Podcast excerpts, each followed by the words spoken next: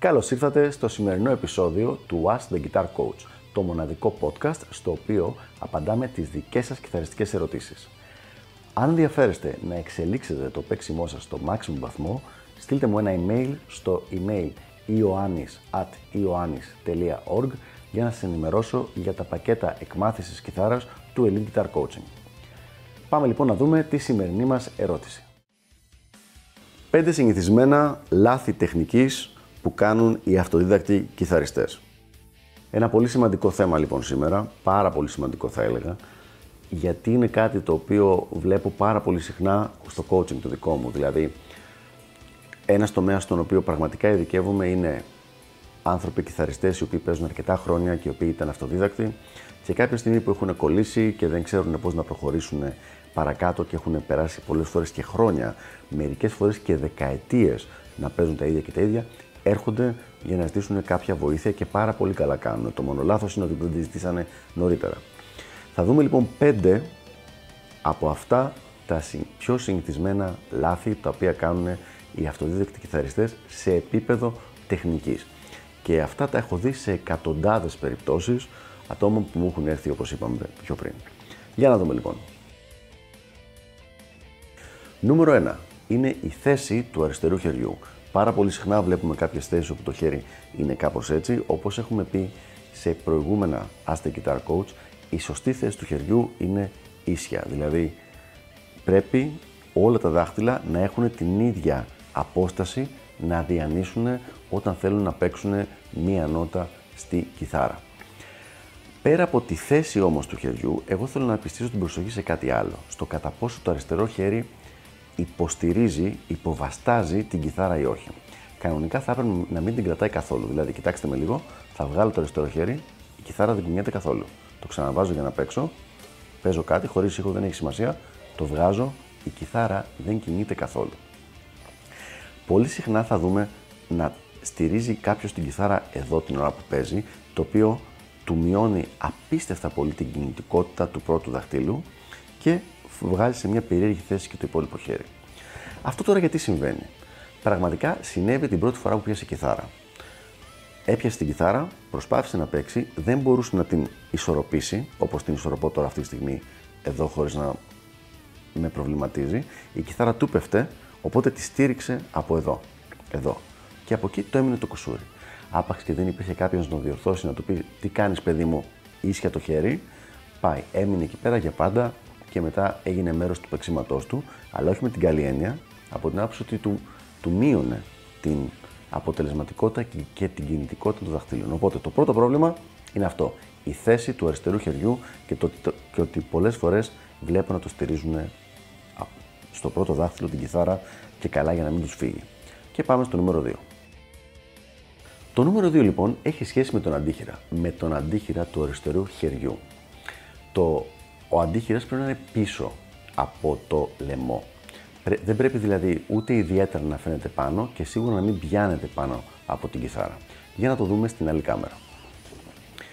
Όταν λοιπόν βλέπουμε τον αντίχειρα είτε εδώ πάνω είτε να φαίνεται τόσο πολύ την ώρα που παίζει, αυτό σημαίνει ότι υπάρχει μεγάλη ένταση στο χέρι και είναι λαθασμένη η θέση γενικότερα. Γιατί το, για ποιο λόγο το λέω αυτό λοιπόν; Όταν Υπάρχουν δύο θέσεις παίξήματο. Δηλαδή, η μία θέση είναι η κανονική θέση παίξήματο και η θέση που κάνουμε με τα bends. Η, θέση των bend όντως έχει τον αντιχείρα πάνω. Άρα, στη συντριπτική πλειοψηφία του παίξήματο, εκτός αν κάνουμε bend ή vibrato εκείνη την ώρα, ο αντίχειρας πρακτικά δεν θα έπρεπε να φαίνεται ή εκτός αν έχεις μεγάλα δάχτυλα μπορεί να φαίνεται λίγο από πάνω. Σίγουρα όμως δεν εξέχει έτσι πάνω και σίγουρα δεν πιάνεις στη χορδή ολόκληρο το λαιμό από πάνω. Δεν το θέλουμε αυτό. Είναι σίγουρα λάθος τεχνική η οποία δημιουργεί προβλήματα και στο παίξιμο και πιθανώς, πιθανούς τραυματισμούς. Μας αφήνει δηλαδή εκτεθειμένους σε πιθανούς τραυματισμούς μελλοντικά. Και αυτό ήταν το νούμερο 2. Για πάμε να δούμε το νούμερο 3. Το νούμερο 3 έχει σχέση με το muting. Με το muting, όχι το palm muting, δηλαδή την τεχνική που χρησιμοποιείται στο heavy metal, αλλά τη δυνατότητα του να μπορείς να κοντρολάρεις ποιες νότες θα ακούγονται στην κιθάρα. Η ηλεκτρική κιθάρα, ειδικά με παραμόρφωση, είναι ένα κτίνος. Δηλαδή θέλει συνέχεια να βγάζει ήχο, να κάνει θόρυβο. Λίγο, αν αφήσεις απλά, ανοίγω τη φωνή και αφήνω απλά την κιθάρα, θα ακουστεί αυτό το πράγμα. Χω... Χωρίς να χτυπήσω κάτι εγώ ή κάτι τέτοιο, απλά αυτό είναι που ακούγεται. Κάθε στιγμή που θα βγάλω το χέρι μου,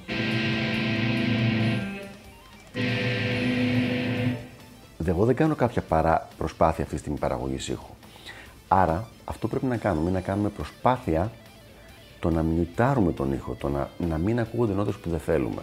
Λοιπόν, το μη καλό muting είναι πάρα πολύ συνηθισμένο πρόβλημα των αυτοδίδακτων κιθαριστών και κάτι που πρέπει να σίγουρα να λυθεί για να μπορέσει να ακουστεί πιο εξελιγμένος και πιο professional ο ήχος τους.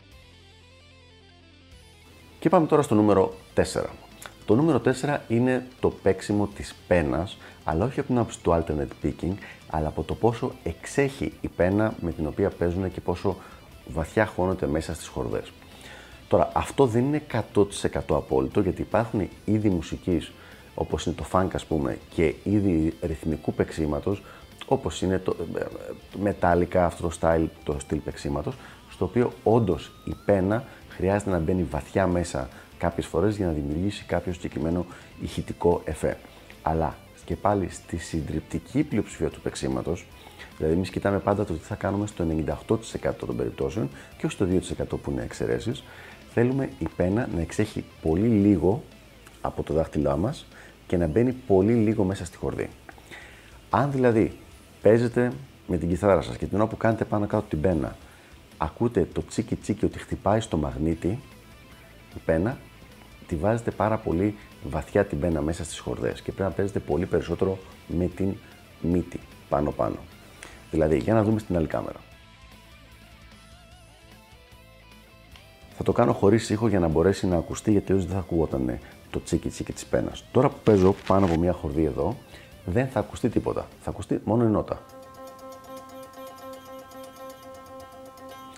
Δεν χτυπάω καθόλου το μαγνήτη. Ένας κιθαρίστας που δεν θα είχε, ας πούμε, κάπως εξελιγμένη τεχνική, είναι πολύ πιθανό να χτύπαγε και να, να ακούγαμε αυτό.